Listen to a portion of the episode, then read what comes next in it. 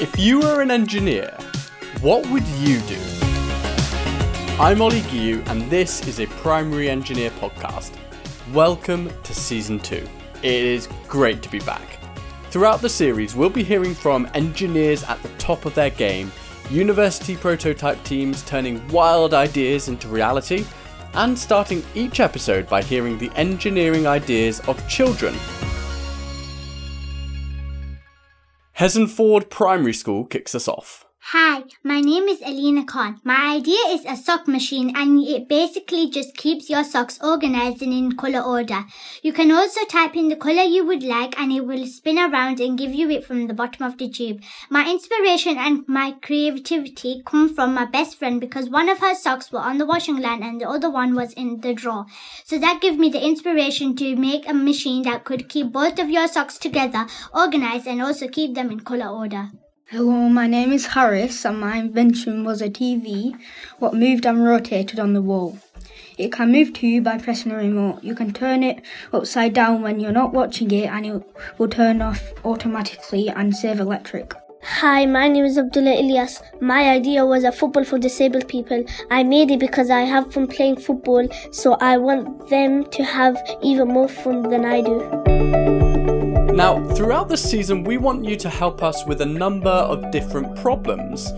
We're going to hear from some of the country's biggest companies who will be asking for your help to solve various engineering challenges.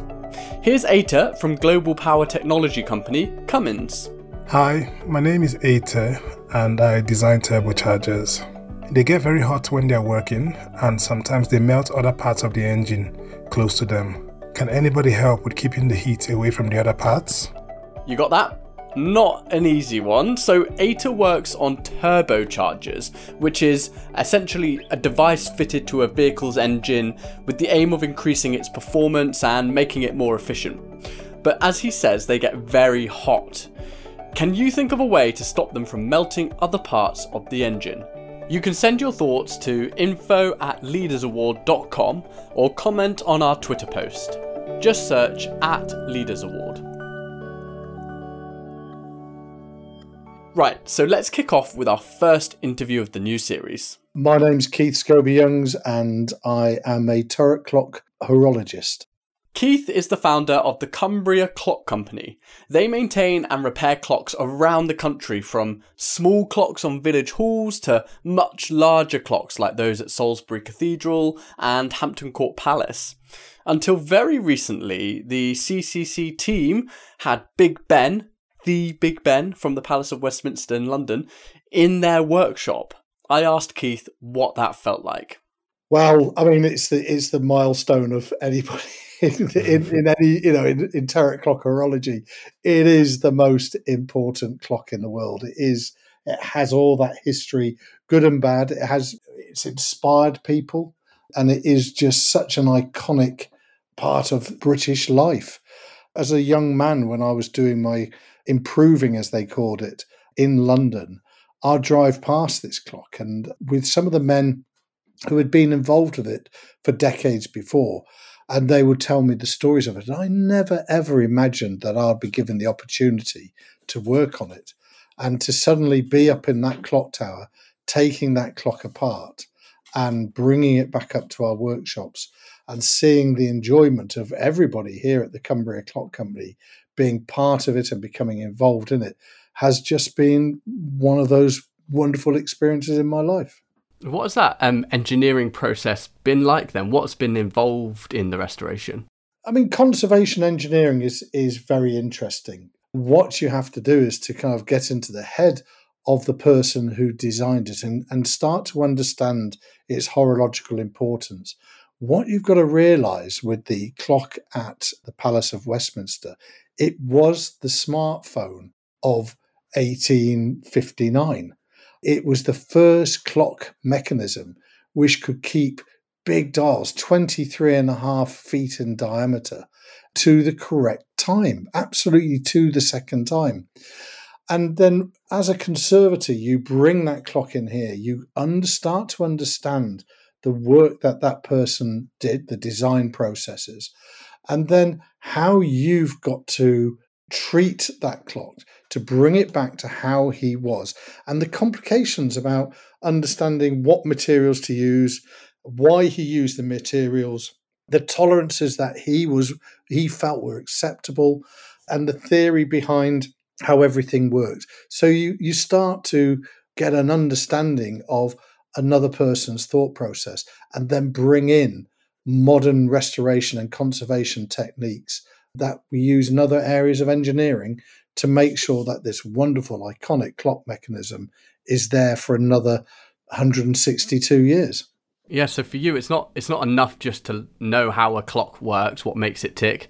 It really is a lesson in history for you whenever you do take on a project like this. And also how you become part of the history. You're absorbed into this clock. You know, there will be many, many clockmakers which follow me in the next 163 years and, and feel the same as I did.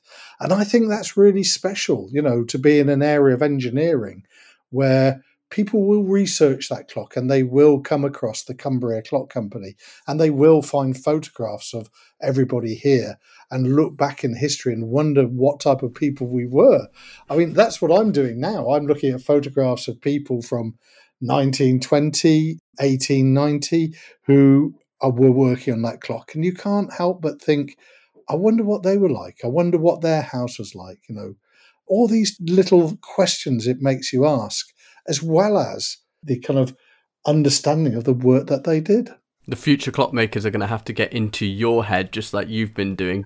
Is that an unenviable task? oh, well, yeah. That's a big question to ask me. Um, anyway, yeah, I, I, th- I think I think hopefully uh, with this project, we have created a, a, knowledge bank. We are writing a manual for it. We are doing a full set of drawings so that the you know people will have a better understanding of the clock than we did at the Cumbria Clock Company when we started this project. And I think that's a nice legacy to leave. And the restoration due to be completed this year, how's it going to feel for you and the team you know, to hear it chime, but also to to see it leave. I, I suppose it's kind of bittersweet in that respect. it, it is bittersweet, but I think, I mean, that's what's happened all our my working life. One of the first things I did when I went to Birmingham Polytechnic back in 1981 was I had to file a cube in brass, and it had to be within 0.1 on all faces. You put a lot of time and, and effort into making this cube, and then the lecturer would come along look at it, measure it, mark it, and then put it in his pocket. And you say, Well, can I have that cube? And he says, No, you've got to learn to let go of the work that you've done. And I think that was a very valuable lesson all those years ago. and you do let go of it, and you're proud of what you've achieved, and you have left it in the better place than when you found it. And as I keep on going on about you, you have this legacy associated with the clock. There's a clockmaker in Cumbria who sadly passed away recently, and I think of him a lot. And he always said to me, Keith, when you're working on a clock, imagine the original clockmaker sitting behind you. And if he's got a smile on his face, carry on. If he's frowning, put your tools down and walk out the door. So I think those are the type of feelings you have when you leave this clock you've not just worked on Big Ben, of course. You've got other major projects, clocks like you've mentioned that you've looked after over the years. What have, what have been some of the the really big kind of you know some of your favourite clocks to work on? Well, I mean, I'm very fortunate. We have, as a as a team, been able to work on some of the wonderful clocks, and you know, you've got Hampton Court Palace, the astronomical clock there of 1540. It's a, a fantastic thing. It tells you the date, the date of the zodiac, the phases of the moon, the position of the sun in the sky, the position of the moon in the sky, the night sky, and the age of the moon, and also high tide at London Bridge on one dial. And that dial can show so many things. The more I go and look at it, the more you start to learn from it. And that's something from 1540. We do the clock at Salisbury Cathedral, made in 1386. That's a wrought iron clock, and it's made like a piece of carpentry. It's it's just remarkable. You kind of think, you know, oh, wow, that's been telling time for all that those centuries, and you again become absorbed in its its story. And then there are other clocks, electric clocks from the 1910, the Royal Liver clock, the biggest dials in the country, 24 feet in diameter, and the clock there is an electromechanical machine which they call a pendulum motor, where this pendulum powers the clock, not the clock powering the pendulum. And it's a wonderful thing.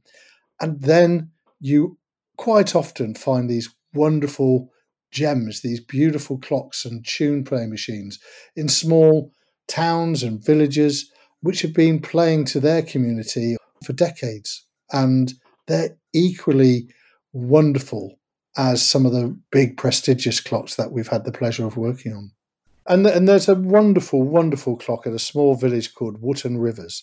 And it was made by a fantastic chap called Jack Spratt. This village were wondering what they could do for Queen Victoria's Jubilee. And they thought they'd raise money to have a clock on the church. Anyway, they didn't raise enough money to, to have the clock. So they had a tea party instead. But Jack Spratt turned around and he says, Look, I still think we should have a clock.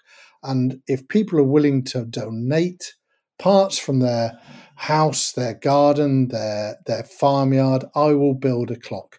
And Jack Spratt built this clock out of bits and bobs. It has bits of milking machine in there, bits of bicycles, all sorts of things. He built the dial so that they could be put on the church from the inside, so he didn't need scaffolding. A real engineer, a fantastic engineer, Jack Spratt. And that is one of my most favourite clocks in this small village of Wootton Rivers. And it's still ticking away, keeping time to this very day. He made another clock for the village school where he used a gallstone for the pendulum bob. Fantastic. So, um, your family is following in your footsteps, which is is amazing to see. Uh, you know, and not just one member of your family. It's really you've really passed on the bug for horology. Um, how did you pass on that interest? I don't really know. I mean, um, the apple doesn't fall far from the tree, as they say. William and Callum, my two sons, I think if you ask them individually when they're in their know, late teens, early 20s, they'd have said, I don't want anything to do with clocks because they've been dragged around clock towers since the time they could walk. And my nephew Peter, who's involved in horology, I think he he just kind of, like with William and Callum, saw these machines. And once people see these things working, they, they kind of buy into it and they see why they are so fascinating. Just sit and watch one work, and you can't help but be hypnotized by by the way they work. Have you managed to glean any advice that you can give for young in- engineers in the making, a way of getting them curious and interested in not just horology but engineering in general? Go to go to the science museums and go and indulge yourself in these wonderful bits of engineering. Perhaps take a little bit of a closer look at these bridges that we just drive over in our cars. Perhaps look at those ships in the dockyard and, and just stand in awe of the people that made them, designed them, the person who had the original thought. I remember you, you go and see SS Great Britain in Bristol, you can't help but think, what, how Isambard Kingdom Brunel building that that great wrought iron ship? I mean, that, that is brave, isn't it? That that's what engineering is all about. Stephenson and his rocket. I mean, that must have been exciting building that. And so I think if you indulge yourself in going to see what people had done in the past, and then perhaps think, if they did that, perhaps I could do something, and people will look back on me and say how wonderful I was, and you know that thing that I designed is now in a museum and you know your family will several generations later discover what an important thing you did in engineering and now you took part in the primary engineer talks where you got asked uh, questions from children. I like to think I'm a I'm a good interviewer, but typically children beat me every time uh, with the questions that they ask. Did you get asked any? Was there a particular favourite of the ones that you got asked? I thought one was just brilliant, and I mean it's so obvious. It's somebody said, "How does a clock work?" And, I mean, You're like, I that's don't know. a great question, you know, because you just sit there and kind of go, "This is what I do," and now I've got to explain it. I just think that was a really good question. Yeah. Well, uh, Keith, it's been an absolute pleasure talking to you. Thank you very much for joining me on the podcast. It's been really enjoyable. Thank you very much, Ollie. Hi, Josh here. Throughout this podcast, you've learnt about many amazing designs and ideas that have been dreamt up by school pupils right across the UK. This has all been made possible thanks to the Leaders Award competition, which asked pupils if you were an engineer, what would you do? Tens of thousands of pupils have taken part, with each and every one of them receiving a graded certificate from a real life engineer. Learn how you can bring this fully funded competition into your school by visiting leadersaward.com. Now, just like in season one of the podcast, we like to end each episode by hearing from some of the proto teams who've been tasked with turning the winning ideas from the If You Were an Engineer competition into working prototypes. Let me first introduce you to Charlie from All Saints Secondary School, whose idea inspired today's proto team. I've come up with this invention that is a storage unit that is voice activated. My two sisters, both younger than me, have storage units in their bedroom and they're quite often too short to reach the top shelves. And I thought if it was voice activated, then that would be great. So, like, and very helpful for my household.